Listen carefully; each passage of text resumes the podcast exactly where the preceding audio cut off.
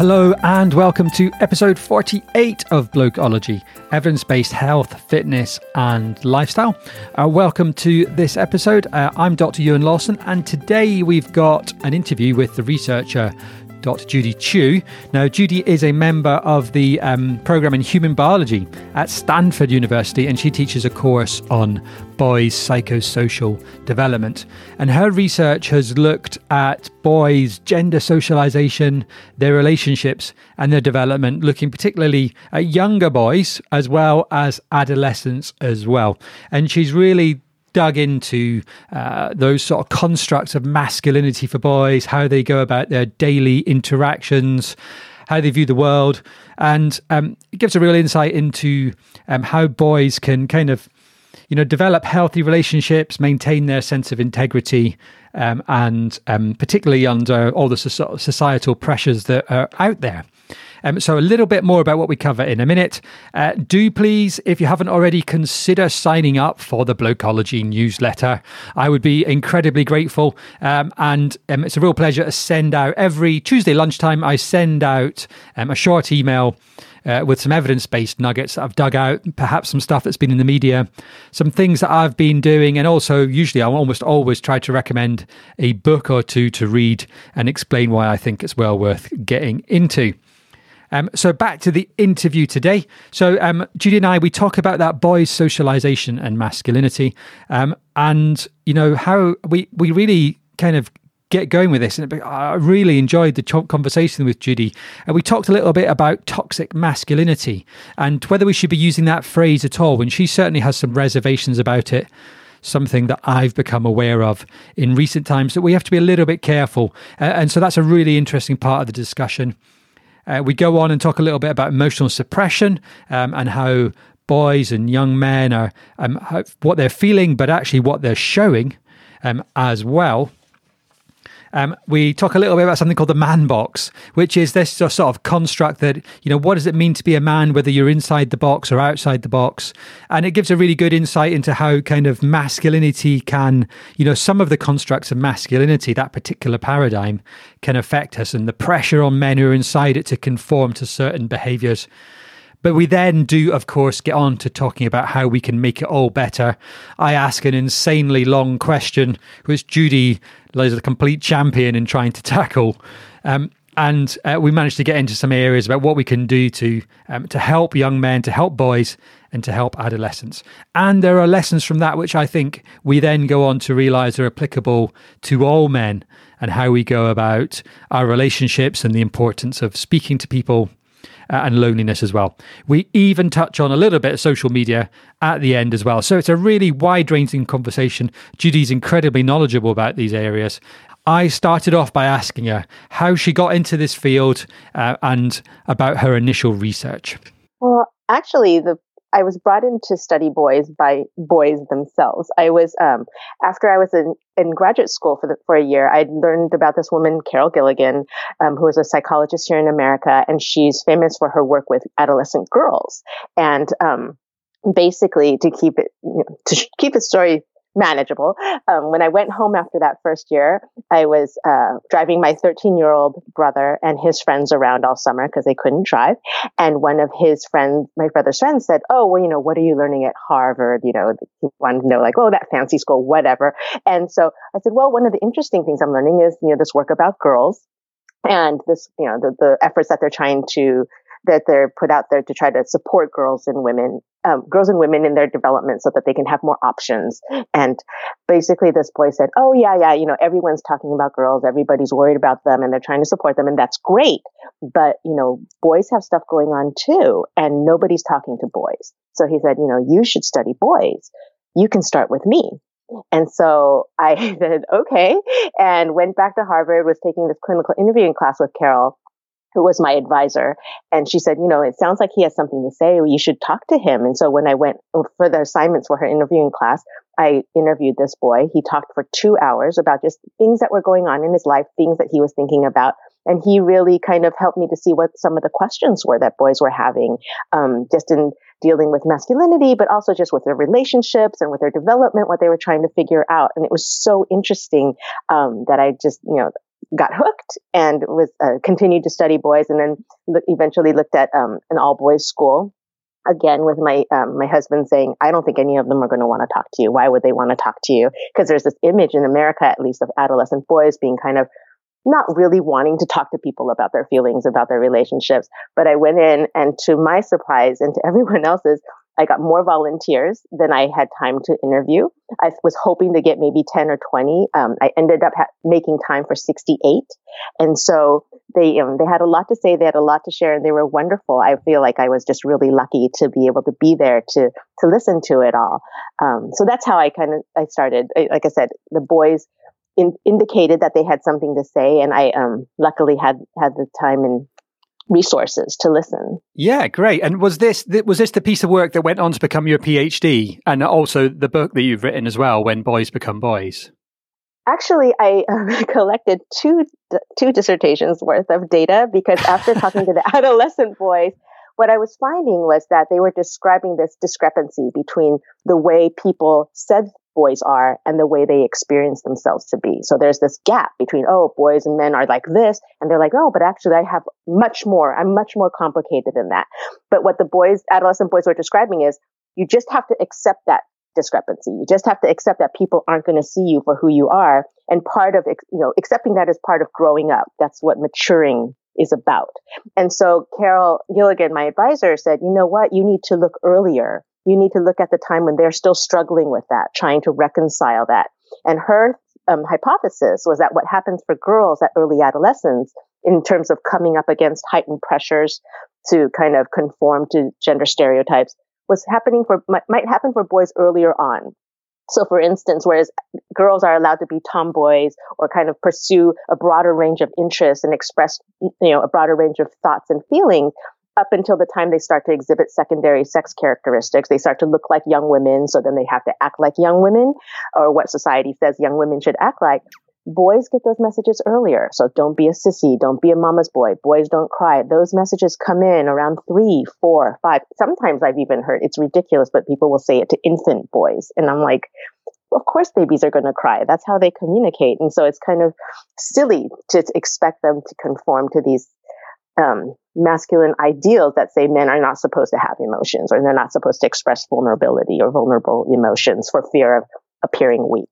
Um, so anyway, so Carol suggested that I look at the younger boys, and that became the main focus of my dissertation, um, and and also the the book that I published um, in 2014. But in 20, 2004, I co-edited a volume on adolescent boys, so I have kind of both age ranges um, have been of interest to me. So yeah. So tell me a little bit more about this work with the younger boys. What what did you go in and do? What and and of course, uh, how, what what kind of methods did you use? Uh, it must be difficult chatting to younger younger boys, and obviously there's you know how, how not getting parental, um, I guess, um, influences as well on what you discover. Or you did, did you get just a chance to go in and, and and speak to young lads yourself?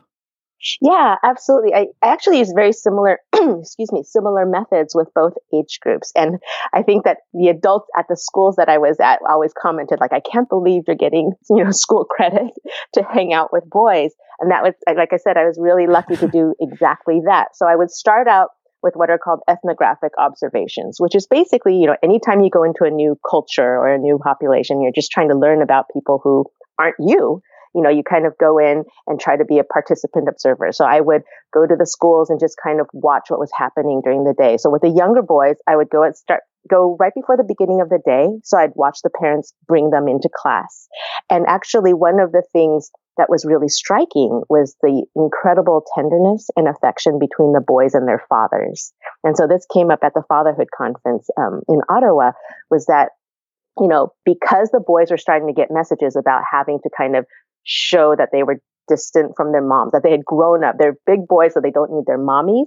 But that message hadn't kind of translated into affection in general. So their fathers became, the, the relationships with their fathers became this, um, this kind of context where they could express those things. And so they were incredibly um, close and they would cuddle and snuggle at the beginning of the day. And it was just a nice way to transition from the home environment into the school environment. And then we ended up interviewing and meeting with the fathers too, because we were so, like Carol and I were so struck by that, that we wanted to know what the fathers were experiencing as they were watching their boys growing up at this time. Um, and then following like a, you know months of those kinds of observations, I then invited the boys to do interviews with me. But of course, four year old boys, we made them kind of play sessions. And so I'd bring some toys and I'd say, you know, do you want to come and meet as a group, you know, with two or three of your buddies, or do you want to come and meet with me individually? And because there were some um, toys that were more uh, popular. Eventually, they wanted to meet individually. They were not as intimidated once they got to know me, and they would come in and say, "Well, because I want to be able to choose which toys I want to play with first. So they would come in and talk to me and um, tell me about their interactions and what was going on. The boys had actually formed what they called a mean team, which was a club created by the boys for the boys for the purpose, for the stated purpose of acting against the girls. And so really defining themselves in opposition because actually when I asked about how the mean team was formed, the leader of the mean team said, well, at first we thought it could be the good team, but the girls are good. So we had, but we, and we didn't want to be the bad team. So we made it, made ourselves the mean team because the girls are nice and the girls are the nice team. And so it's just interesting to watch how they were kind of figuring out how they need to identify as a group and that that was very much in opposite, you know, in opposition to or defined as opposite to the girls and how they would then demonstrate that. Yeah. So I mean, ethno, I don't know. I've not had much experience of ethnographic studies, but that whole sort of anthropological approach where you just immerse yourself, and I guess the thing that always strikes me is it's that kind of approach that's used when, you know, when we used to people go off and spend time with foreign tribes in faraway places who we don't understand how their cultures work at all, and we try to take that approach to it. But I guess that four-year-old boys probably count as a foreign tribe as well in many ways in terms of those inter- those those interactions that we we mustn't make assumptions about how we think they work, and that's maybe what you've delved into, isn't it? and it's um it's obviously had some revealing insights. Tell me a little bit about the results and things that you that came out of your study then. Okay, so um, no, absolutely, that was the approach. And I, what I told the boys themselves is, I said, you know, as a woman, I grew, I don't know what it's like to be a boy or to grow up as a boy, and so that's why I'm here to learn from you.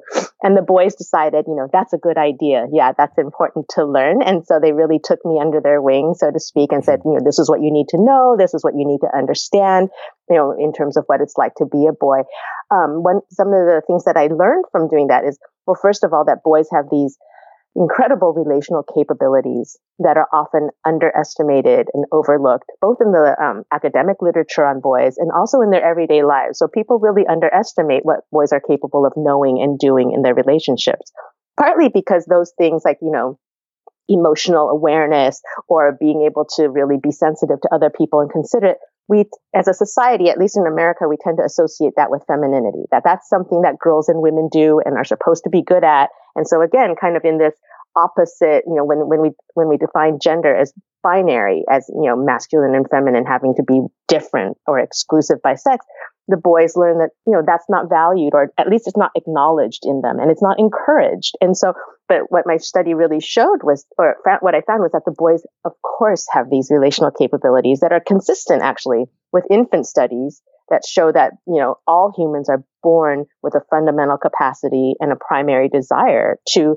establish close you know meaningful relationships so um, that was one of the study findings. But what I, the second finding was that around the age, you know, around early childhood, there was a shift in their relational presence, where as they were learning, you know, what society deems appropriate or desirable for boys and men, they were learning, you know, very adaptively to become more strategic and savvy in their interactions. They were learning not to just wear their hearts on their sleeves, not to just say everything that they were thinking and feeling because it wasn't safe, you know, in their in, the, in, their environment, at least in their school environment. Now at home, they, you know, when they, or, you know, with family members or with people they trust, they could still absolutely do this. And that's very key to maintaining their health and their, you know, their mental health. But in public situations, they were finding that people would say, oh, you know, that's not really something for boys. And that was frowned upon. And they were, you know, of course, very astute and very much attuned to their social environment and trying to figure out you know, how can I be one of the boys? How can I be with the boys? You know, kind of have this social acceptance and approval, um, and learning to kind of um, be more selective about what they revealed and to whom.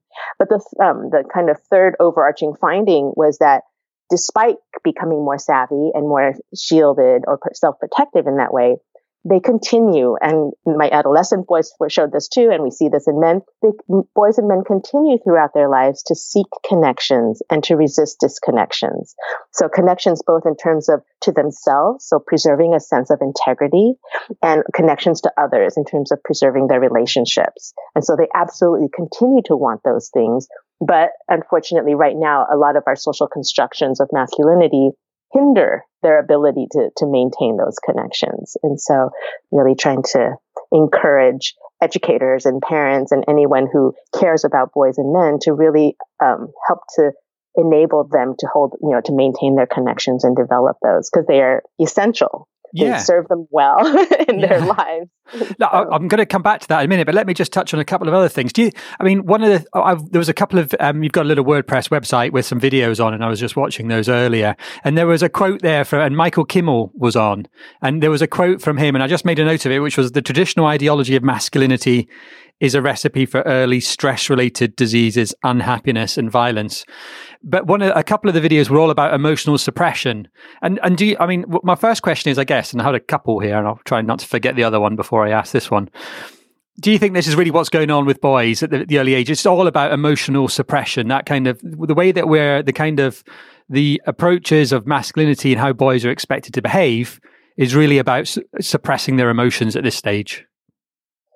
Um, I think, well, I think I would, in, in terms of my understanding of suppression, I, I would divide that into two things. It's about what you're, you know, if you're suppressing at the level of feelings, I'm not sure that's happening. It's more about um, suppressing at the level of what you're showing. Yeah. So I, I usually say that boys' gender socialization um, kind of forces a split between what boys know and what boys show. So just because they're not saying it or showing it doesn't mean they're not feeling it. Mm-hmm. And I think as long as they can continue to, you know, feel what they're feeling, that they're less at risk of some of the some of the um, negative health consequences that can come. I usually distinguish between compromise and overcompromise. I think in general, we, um, and at least in America, the society tends to say, "Oh, no one should ever compromise." But I think anytime you have more than one person in a relationship, you have to compromise because no one can have their way all the time. So compromise is actually a part of being with other people and being in society.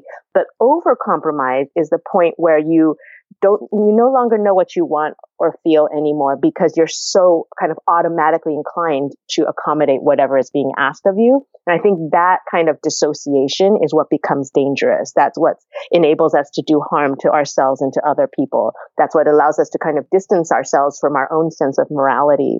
Um, and I think that that kind of suppression def- definitely um, is is not a good thing, um, and and can be very harmful. But in terms of selectively expressing, that's that's just part of you know yeah. socialization, you know, socialization for civility, you know? Yeah. So kind of, we, we want to distinguish between socialization for civility versus socialization for colonization you know, and we don't want their minds to become colonized by kind of what society imposes and expects of them to the extent where they don't have, they don't feel they have a choice or they don't feel that who they really are can be valued. Um, I think as long as they can find kind of protective relationships and niches where they can be themselves, that can carry them forward, even if they have to compromise in other situations. So they can compromise their behaviors without undermining their integrity. Does that make sense? Yeah, yeah, I'm, I'm with you. Let me ask another thing. It's interesting that you mentioned about the connectedness because it's it's hardwired in us, isn't it? That kind of social aspect is almost like the default setting in the brain. The, the neuro studies that now show that we kind of, you know, whenever we stop thinking about anything in particular, we def- we tend to default to thinking about our social relationships. And there's mm. no reason that men should be any different to women in that regard. So it's interesting that you mentioned that we keep coming back to it, that despite this kind of process of men becoming very wary about what they share and what they show, they do keep coming back to that social connectedness. So it remains, it remains within men no matter what society pushes on us. Absolutely, and you know, like you, like you're saying, um, there are a lot of studies, and you're you'll probably be even more familiar with these than others, but that show that even physical, you know, physical health as well as mental health is very much tied to this social connectedness. I mean, things that enable us to take better care of ourselves and other people depend on whether we have a solid foundation of connection to other, you know, people who are close to us. And I'll, there's one um, study in the in the U.S. that's been like a 20 year longitudinal study called the Ad Health Study led by Michael Resnick and Dick, Dick Udry. And what they found was that the single best protector against all sorts of risks that adolescents face, like, you know, self-esteem, low self-esteem, depression, to social risks like unintended pregnancy, dropping out of school, substance abuse, that the single best protector against those risks was having access to at least one close confiding relationship. And that could be with a friend, it could be with a family member, it could be with a mentor or coach, it could be with anyone, but kids who had at least one were much, much better, fared much better. And in the long term too, in terms of their physical health and you know, general well-being. And so absolutely, um, social connections are really important. So then what does it mean to kind of make it difficult for boys and men to do that because of the messages that say, oh, you have to go it alone, you have to be tough and stoic and self sufficient, um, that actually uh, gets in the way, I think, of, the, of their ability, or not their ability, but just kind of their possibilities of, of, of establishing the relationships that are going to be very important yeah. to um, let, happiness and health. Yeah, absolutely. Um, let me ask you: Do you? Uh, there's a, the, the word, the, the phrase "toxic masculinity" is used quite a lot these days and bounced around. I, I, from your perspective, someone researching in this area, I, I, guess I've picked up slightly different vibes about this. I've heard it bandied around. Do you think there are problems with its use?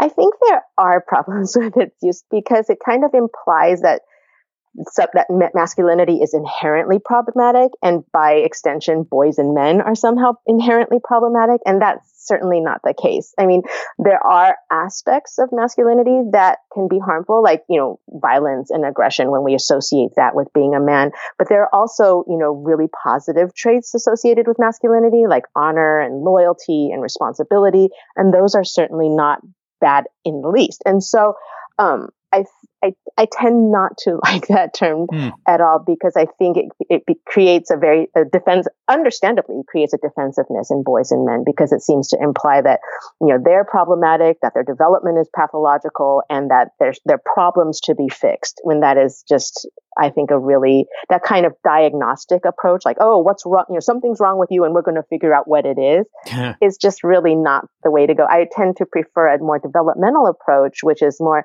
you know, how, you know, what contributes to who you are and how you feel you're able to be and how, what can we understand that? And i also think that um, that diagnostic approach tends to uh, miss a lot of the times boys relational boys and men's relational strengths and the, then the things that they do very well. And i think that in order to support them in ways that are practical and relevant to their lives i think we really need to build on the strengths that are already there. I always kind of conclude by saying you know, it's not like we're trying to teach boys and men something new. We're not trying to turn them into girls and women. We're really just allowing them to stay with what they already know and can do, but to kind of give them permission to do that because again, the kind of social messages that they hear, the, the pressures to conform to group norms can kind of move them away from what they are, what they instinctively know is best for them and is actually, it turns out to be, you know, best for their relationships as well. So yeah, that's really interesting, and, I, have definitely used it in the past, and I've become, I've become increasingly awkward about it. That uh, perhaps where that we're, and it's easy to get a bit. There's you know people push back about certainly here in the UK about political correctness, and we must use. But words do matter in terms of what we call people, and labels do stick, and you've got to be careful with it. And I think that's really interesting what you say about the defensiveness, because I think there is a risk that that there is that interpretation that it's men are inherently just a pain in the ass and damaged, and they're hurting everyone else, and um, and you know they need fixing. And I say perhaps as a doctor, particularly, got to be careful because we get very driven down that biomedical model where it's a diagnosis and then a you know there's we hope to some kind of cure. And uh, you know, I like to think we're a wee bit more sophisticated than that. But toxic, it feels a little bit to me like toxic masculinity does play into that. Right. No, I think that term has um, I, I think that it, it, maybe they meant, you know, if you look at it in terms of, yeah, I just feel like it gets too entangled up. It gets misinterpreted, and it and it also just um, on the surface too seems to imply something. You know, like you said, that that, that there's something inherently wrong or something just really problematic and that's just not the best way yeah. to approach people when you're trying to support them yes i think that's right and, and um, I, I, had to, I, I, think you mentioned i think one of the videos shows you as well that there are probably as many kind of masculinities as there are men and it's not just i think that was your quote in fact from one of the videos and i think that's really sensible and kind of a really you know th- there's a real danger that certain certain um, males with certain behaviors get excluded as not being masculine or not being part of their kind of fitting into the box. And that just creates terrible exclusion and inequalities. And it's just, but it's also, I think the important thing is it's also damaging for those men who are inside the box, if you like, and conforming to, because they're always in danger of being, as I think, I can't remember where, if it was yourself that said that or it was someone else, but they're always in danger of being called out and right. confronted about that, you know, whether they're conforming to that behavior. Was that something that you saw in the boys and in the adolescents during your research? Um, absolutely. I think that um, that man box, which a lot of people have been hearing about, is, is an exercise that came from Paul Kivel, and um, the way that he defines it is like you know inside the box are the kind of what do you, what does it mean to be a man? And this list of things you're supposed to look, how you're supposed to look, how you're supposed to act in order to be seen as a real man. Um, and then if, and then outside the box is what will, what will you be called if you're not the things that are inside the box? And so kind of all the insults that are often, you know, associated with femininity. And so that what we looked at that outside list, they say that those represent the pressures for boys and men to stay inside the box, right? But then you ask, you know, is a boy or man safe if he's inside the box? Absolutely not, because, you know, masculinity is precarious. Anyone can call you out at any time. You're wearing pink or you watch this show that, you know, supposedly is more for women or whatever. So there's a lot of ways that men are kind of pressured to constantly prove their masculinity because it's never secure. And you know and and then you're not safe outside the box obviously because then there's all this kind of teasing and harassment and ridicule. And so one of my students when we did that exercise in class said you know what? It's a trap. You you can't win either way. And so the only thing you can hope to do is to opt out of that paradigm altogether. But that's mm-hmm. also very hard. And so I think what that's, you know, in terms of what you're mentioning about multiple masculinities, I mean, that's what we're trying to move towards. There's like a campaign in Canada that tries to encourage men that says, you know, my masculinity is mine to define. And I think that's where we want to ultimately get to is to say that there are a lot of, you know, a lot of different ways to be a man. Like I said, you know, um, as many men, as many as there are men, there are ways to be masculine, mm-hmm. right? And they're all equally valid, even if they're not yet equally valued. And that's where we're trying to get society to, to say, you know, really, as a society, we're going to thrive and do better if we can encourage individuals to be who they are and to be what they think is their best. You know, because then instead of trying to, you know, make everyone exactly the same, which ultimately shouldn't shouldn't be the goal because it doesn't really, you know, yeah. contribute in in optimal ways. And so, yeah, but um, I'm so, sorry, was that what you were asking? Yeah, no, absolutely. Uh, let me let me let me ask a couple of other things then about that. So move on to what? How do we make this all better? I guess is the question, and it probably you know is one of the great questions, but it, it, it's probably worth thinking about it at a couple of different levels. Um, our first thing I suppose is as a parent, and I've got and you know, and therefore uh, you know I have a conflict of interest to declare that I have a teenage boy um, oh. in the house, you know, relatively oh. early teenage, adolescent. So, of course, you know, I'm very aware of that kind of, you know, and like you described at the beginning, the, the the traditional view of an adolescent boy in the house is that he's in America is that he's, you know, kind of uncommunicative, kind of rather isolated. That certainly has been the case in the UK as well, I think. So I guess the first thing is for for those of us who've got adolescent boys or teenagers in the house, what kind of things do you think we can do differently to try to help them. So, do you think? Or, I mean, let me before you, I'll let you try and answer that because it is an, an impossibly difficult question in many ways. Do you think the whole answer to this whole problem is all about just talking about it more? rather than rather than anything else that perhaps just having those conversations in society might be enough gosh wow those are really great questions um, Okay, so I, will go backwards. I kind of try, I try to take note of what some of the things that said, so I'll hopefully hit everything that you raised. But in terms of talking about it more, I think, um, yes, in a general sense, as a society, we certainly need to talk about it more so that people are more aware. I try to remind adults who are involved with boys or who care about boys to remember that everything that all the kind of messages that we put out there, all the beliefs that we have, the assumptions and expectations, those all trickle down to boys. So like, you know, like you were saying earlier, the use of the term toxic masculinity.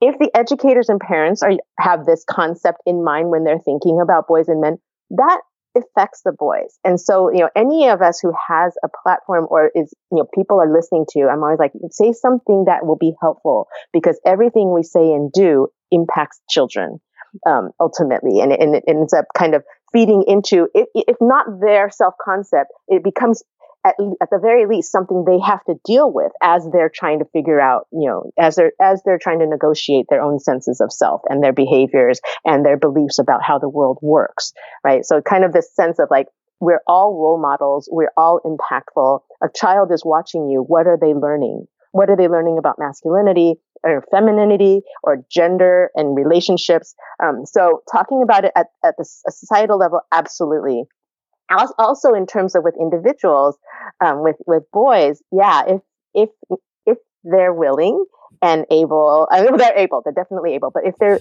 if they're uh, spaces to carve out to do that, absolutely. But I think one of the things that the adolescent boys taught me was that we have to also in our relation in our personal relationships at the individual level keep in mind that it's not all about self disclosure um, th- that's a very uh, what the boys said was that's a very female model. And sometimes um, the boys, what they emphasized was that it's more important that they feel like they could talk to you than if they actually talk to you. I'm not saying that, you know, you don't have to talk at all, but mm. I don't, I, just to remind parents that it doesn't have to be as chatty all the time. When things aren't necessarily wrong if they're not saying something. And so, um, actually I came up with a construct to try to capture that better because a lot of times boys' relationships were being system. Well, I mean, although they actually do report fewer close relationships and lower levels of intimacy in those relationships, they also are capable of more than more than is suspected. And so I came up with a concept called presence in relationship to me- to really measure the experience of self in relationship and not just whether they're disclosing how often and to whom or to how many people. Because when, as one of the boys said, you know, sometimes words don't mean anything. You know, I could tell somebody a whole bunch of stuff and if I'm, if my heart's not in it, it's not going to help. You know, it doesn't really show them anything. And so it's not just about kind of this at a, um, not that you would, were suggesting that it's at a superficial level, but it's not just like, oh, if your if your kid is chatty, then that means they're fine. You know, it's more about kind of really connecting, and sometimes that kind of connecting can be done in silence. You know, it's really just joining them, being with them, and having them know that if they need to tell, talk to you, you're there and you accept them and you, you know, you love them no matter what. And so, yeah, I mean, I have an adolescent boy in the house as well. and so, and so I know absolutely. And also just adolescents in general. Maybe your mom and dad aren't the ones you want to talk to all the time because this is a time when peers are more interesting and mm. they're going to go talk. But so, but as long as they feel like they have someone and that they could talk if they needed to, that was something that the boys, that came up a lot in the adolescent boys interviews.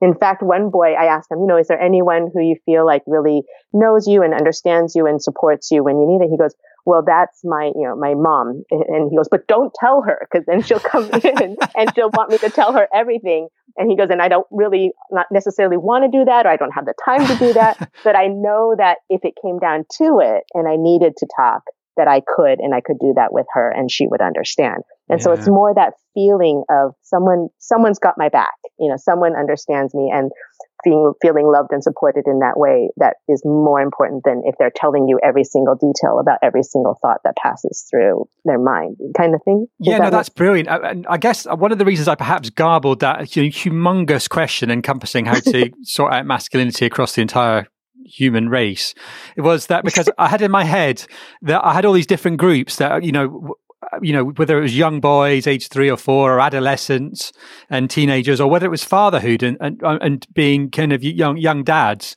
But I also had in my head older men. And I, one of the things that was running through my head is, uh, you know, are they a lost cause?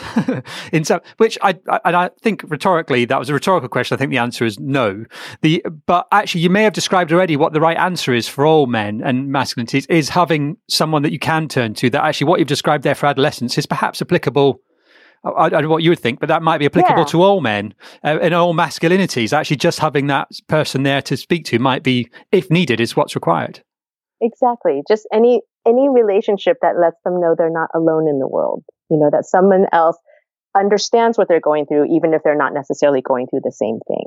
And so um, that's what we were talking about earlier when you mentioned social connectedness. That's mm. what they mean by that. Because that term gets thrown around a lot now because it's kind of trending in terms of what, what we need, what people need. But what it means is just kind of, again, feeling, I think, um, there, oftentimes the kind of having that discussion talking about it at, at, the societal level, what that does for individuals is it shows them they're not alone in struggling. That shows them that, yeah, absolutely, everyone is struggling with something at every point in their lives, and that's normal. And so vulnerability that comes with struggling with something is normal. And so mm. to, to try to deny that because we're supposed to look, you know, in control all the time and we're never supposed to reveal weakness is really a kind of inhuman request mm. because it's asking us to kind of say, deny that part of our humanity. I mean, it's just a part of humanity and a part of learning and growth to struggle to figure it out preferably with with the support of people that care about you and then to move on to the next thing and life is a constant you know series is a series of struggles that we need you know that we should feel entitled to reach out for help or to offer help when we see somebody else struggling without having to feel any sort of shame or kind of but the thing is again because men are told men especially are told they're never supposed to show that they're weak they're mm-hmm. never supposed to be vulnerable then you know again we're asking them to to do the impossible um, I think, and that makes that makes life a lot more lonely, and that means the problem also it blows it out of proportion. It's not to say that the problems aren't very serious, but they, it makes them harder. It makes them feel overwhelming, um, and to be even acknowledged um, can be very um, helpful in the healing process in dealing with things, if that makes sense. No, absolutely. And I think one of the th- interesting, I was chat, chatting to John Adams, who's a stay at home dad and talks a little bit about fatherhood and things. We were chatting to him on the podcast recently. You know, he mentioned that there's far few people, far few people around for him to talk to. That actually wasn't, it's hard. And I guess that's the case for older men as well. And you already mentioned there the evidence that actually men are prone to having fewer social meaning, you know, deeper social connections. And so I guess one of the things we can do in society is just actually, we might have to, as well as talking about it, is actually when you perhaps need to go out of our way a little bit to create opportun- social opportunities as well. Right, right. And that's one of the things that the Movember Foundation did. I know mm. you said that you had visited their website. Is they're kind of creating casual social opportunities for men to gather. And so sometimes they'll get together to make pies, you know, one Saturday a month, or they'll get together and they'll do some woodworking. And so it's kind of this you know, it does, isn't necessarily like confrontational, like come in, sit in a room and yeah. look at each other and talk, but just, you know, you're just doing stuff together and that, that can help as well. You know, it's just, again, being in the presence of other people, not feeling like you're alone in the world, not feeling like, you know, you can't possibly, you know, sometimes it can, uh, I think for boys and men, and also for some girls and women, it can be very hard to reach out you know, because you feel like, oh, you don't want to bother somebody else, you know, mm. they're already fine, or you don't want to, you know, or, and, and also same thing with, like I said, with offering help. Like people will say, oh, I noticed something was wrong, but I didn't want to, you know, disturb, you know, I didn't want to interrupt, you know, invade his privacy, and I wanted to respect that and some so sometimes like being in social situations where you're just together makes makes it a little bit facilitates the chances of just kind of interacting in the ways that can feel very difficult when we're operating more in isolation yeah and i think there's so. some interesting evidence about loneliness and social isolation around that that actually you also stop if you're alone you tend to you're more likely to isolate yourself further as well and to stay away from contact it's harder to then engage and also exactly. when you do have social engagement you don't recognize it as social engagement and you don't you don't appreciate it and value it as much as well so it's a bit of a it's a bit of a sinkhole loneliness once you get go down it's really hard to it's really hard to get out again Exactly. And so sometimes that loneliness happens in a crowd, like you're saying, mm. you know, people can have, you know, hundreds of Facebook friends or whatever, mm. or followers, and, but feel like nobody really knows who they are and they can't just kind of be themselves, let down their guard. And that's so important to have, you know, again, just at least one, one person, preferably maybe a couple, is just where you can just feel like, I'm just here and it's okay. And I don't have to have, you know, kind of worry about what they're thinking. I can just kind of be. Yeah. It's, yeah. Yeah. It's kind of a simple solution, but it's surprisingly hard to actually get, you know, in, in today's society. Seeing a lot more initiatives around these days as well, I think. I noticed in, you know, that Movember doing things like Men in Sheds is one of them, and they're particularly right. older men. And I, it would be nice to see some of those things for younger boys and adolescent boys as well to make sure they're getting those opportunities. Yeah, and they are funding some of those projects here in the states and also in Canada too, mm-hmm. where um, where they just have like things like after school programs or where the boys can just come in and kind of process what they're seeing. I think there was recently on the Canadian news they showed one of the um, Movember funded projects with at working with boys, and they were responding to the Gillette commercial, the one about you know yeah. don't you know let's move beyond boys being boys. You know let's let's kind of let boys be show you what their strengths really are, you know, much more than the stereotypes suggest. And, and so they had interviews with these like 13 year old boys talking about what they thought, whether they were offended by it, you know, because there's some people that were offended by it. And and they're saying like, you know, I really feel like they're just trying to give us more options, is what one boy said. You know, yeah. I think feel like they're just trying to say that boys can do much more, and so not to get stuck, you know, stuck in these very narrow images of what boys and men are like and what they what they ought to be. So the boys understood it. yeah, it's interesting, isn't it? The, um, and um, I picked up a little bit of that controversy around the Gillette thing. I think some of the accusations were that Gillette would really just try to, ca- you know, were slightly cynically cashing in on a kind of the, the, that kind of masculinity discourse that was happening in society. But um, it's interesting that actually the adolescent boys were like, "That's cool. I'm okay with it. It just gave me more options." So it, it goes to show that actually maybe it doesn't really matter the underlying reasons why Gillette did it. It was um, it turned out to be turning out to be a good thing for them. Yeah. And I think partly, I mean, because I watched a panel where one of the um, Unilever executives was partnering with, you know, organizations like Promundo and the Representation Project. And I think that there is a very um, sincere effort at some level because mm. they're saying, you know, I have adolescent boys and girls, and we know that, you know, ads and media make an impact on what they think the world is like and what they think they're supposed to be. And so let's be more responsible about it. And so I like to think or hope that that's, that was part of it. I mean, yeah. and not just, um, and, and kind of really saying like, you know, if, cause some of the things, some of the ads in the past, like with, I don't know if you have the brand Axe there, but some of their commercials were just horribly offensive, mm. you know, mm. to men as well as to women. Cause again, it's just kind of really stereotypes them, presents them in this two dimensional, shallow view which most I think most men would say, "Gosh, that's really objective," and then an objectification of of men, and that's not helpful and it really just again just if anything constrains what they're able to do in their daily lives because they have this image that they think they need to live up to live up to yeah. and in addition to that kind of precarious sense of masculinity you know, precarious masculinity that we talked about where anyone can you know challenge them because they're using the wrong product or wearing you know wearing their hair in a, in a whatever way there's also an unattainable masculinity that Joe Pleck talks about in, in his 1981 book, Myth of Masculinity. So this discourse actually has been around for decades. Yeah. And what Joe Pleck talked about was that the image of masculinity, the whole be a man image, is ultimately unattainable because nobody can be all those things that were in that man box. Nobody can be all those things all the time, right? And so inevitably, um, so so what basically happens is men and boys are socialized towards an image in relation to which they will inevitably fall short at some point. And then that falling short can have an impact on how they see themselves as worthy, valued, competent, and it can impact their self-esteem, which of course in turn can impact how they engage with other people. Because if they feel like they're you know, frauds or falling short, that's going to impact their confidence as they try to engage other people and make it even more difficult to make those connections yeah. that they seek and are essential to their health and happiness. So, yeah. And it's the same nonsense that's been pushed on women for decades as well in terms of body image. And I've certainly said that a lot of times in the podcast that it's not that, you know, that kind of health and fitness thing, but not being about trying to achieve this six pack kind of, as I say, unobtainable body image that you know that you expect that perfect pecs and that kind of that you know that's just an, that's not what health and fitness should be about in my exactly. book in the slightest.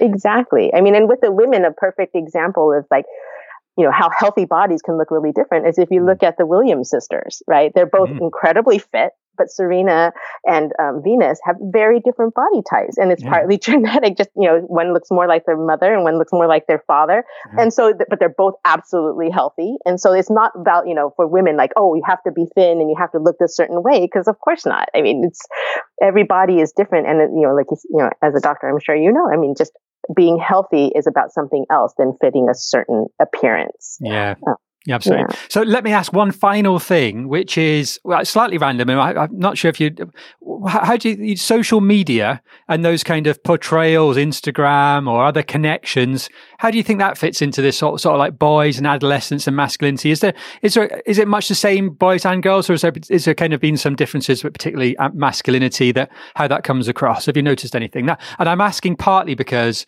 I'm just aware that I'm actually going through, I've actually just recently given up all my social media, total digital minimalism. And so I'm really curious as to whether or not there's some specific sort of issues around masculinity with it that you've come across. There may not be anything that you've seen. Gosh, I have to admit that I also I've given up all of my social media and I never was very involved with it in the beginning.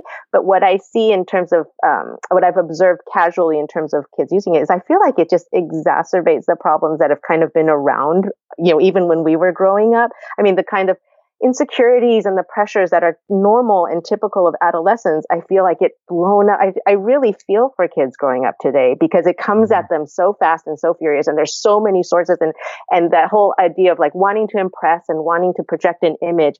When you have social media, it just gets magnified in, yeah. in, in, and so I can only imagine that that just adds to the sense of anxiety and kind of insecurities like you know this moment everybody likes you but the next moment everybody doesn't it, it really intensifies that to in a way that i suspect although i've not researched it mm. explicitly i suspect is not very helpful I suspect becomes another obstacle. And even the ones who master, I mean, even when you look at some of the, you know, the famous people who are doing it, they all talk, you know, in their interviews, they'll say like, oh, they have to also shield themselves from the negative responses and the haters and the people who are just out there just trying to, to spread kind of negativity. And so, mm. but for an adolescent to have to deal with that or a child to have to deal with that, it's, it's too much for them. And I wish, I wish we could shield them from it, but I think we can't shield them from, you know, as parents and educators, we ultimately can't shield our children from the dangers of the world. So all we can do is try our best to help them navigate and, and kind of, um, uh, figure out how to how to move forward in it the best they can, and partly by really supporting their healthy resistance against the things. I mean, I think one of the um, other findings from my work, but also really that really just confirmed what Carol Gilligan found with adolescent girls was individuals have a healthy resistance against constraints on their integrity and their relationships that they know they they naturally fight against impositions on who what's what feels normal and natural to them. And so for adults to recognize that and to be sensitive to it and then to join them in their resistance to say yeah you know what? That expectation is not that important or not that reasonable. You if it doesn't feel right for you trust your instincts to really let kids, you know, stay with what they know and trust their instincts.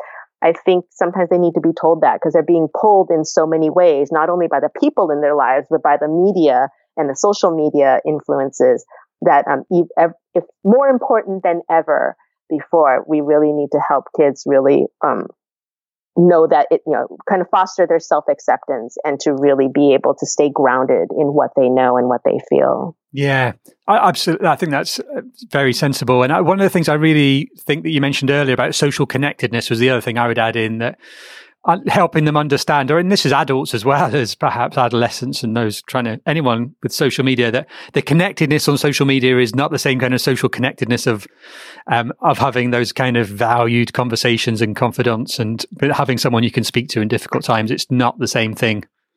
Exactly. No, it's it's in fact, it's something totally different, I think. Yeah. And I think it's always such a shame when you see like a group of anybody, adults or young people, and they're like together, but they're each on their phones. And I'm like, mm. that's such a wasted opportunity. I said, you know, when I tell my son when he goes away to summer camp, I'm like, if you are with your friends, be with your friends. You know, mm. don't be on your phones. Don't be, you know, doing games because what you'll remember is not, oh, remember that time we were all hanging out and on our phones. I mean, you're going to remember, you know, being with someone, even if it's just sitting there you know, watching the sunset or sitting there, you know, watching yeah. a game.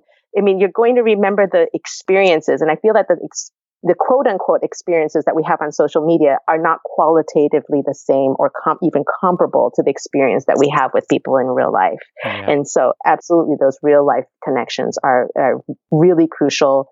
And the social media connections, if anything, fool people into thinking they they're connecting when they're actually not. Yeah. Yeah, I quite agree.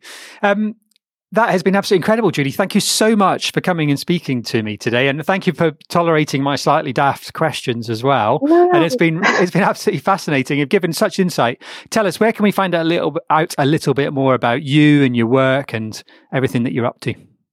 Oh gosh, I think gosh, I wish I knew what my WordPress address was. I think it's Judy Chu at Word. Well, I, I can I, tell I can tell you that it's Judy Y Chu dot wordpress.com because I've got it in front of me. But I'll make sure we get a link on the show notes as well. And I guess I'm on, on LinkedIn, so sometimes people can find me that way. I think I'm just Judy Chu there. And like I said, I'm, I'm sorry, but I'm really, really bad with um, publicizing myself. And then I, I have a book um, called When Boys Become Boys, which was published in 2014. Yeah, but, um, yeah, absolutely. We'll yeah. make sure we get a link to that as well. In many ways, it's quite wonderful that you're you don't know exactly what your all your social media links are because you've done exactly what I'm doing, which is starting to move away from it and doing more valuable things with your time. Thank you so much for having me. It's really been an honor and a pleasure to be here with you. Thanks, Judy. Okay, well, thanks for listening. You can find the full show notes at www.blokology.io. Uh, you can also sign up for the newsletter, the Journal of Blokology, at www.blokology.io forward slash journal. Sign up and I'll make sure that I send you the Healthy Bloke Action Plan. It would be enormously helpful if you've enjoyed the show, if you've got anything out of it, if you could pop over to Apple Podcasts and leave a review or just leave a rating. That would be incredibly helpful. And any feedback is very welcome. And so you can leave comments, send email, or make contact via Twitter, Facebook, and the usual social media channels, all of which can be found at blokology.io. Thanks again.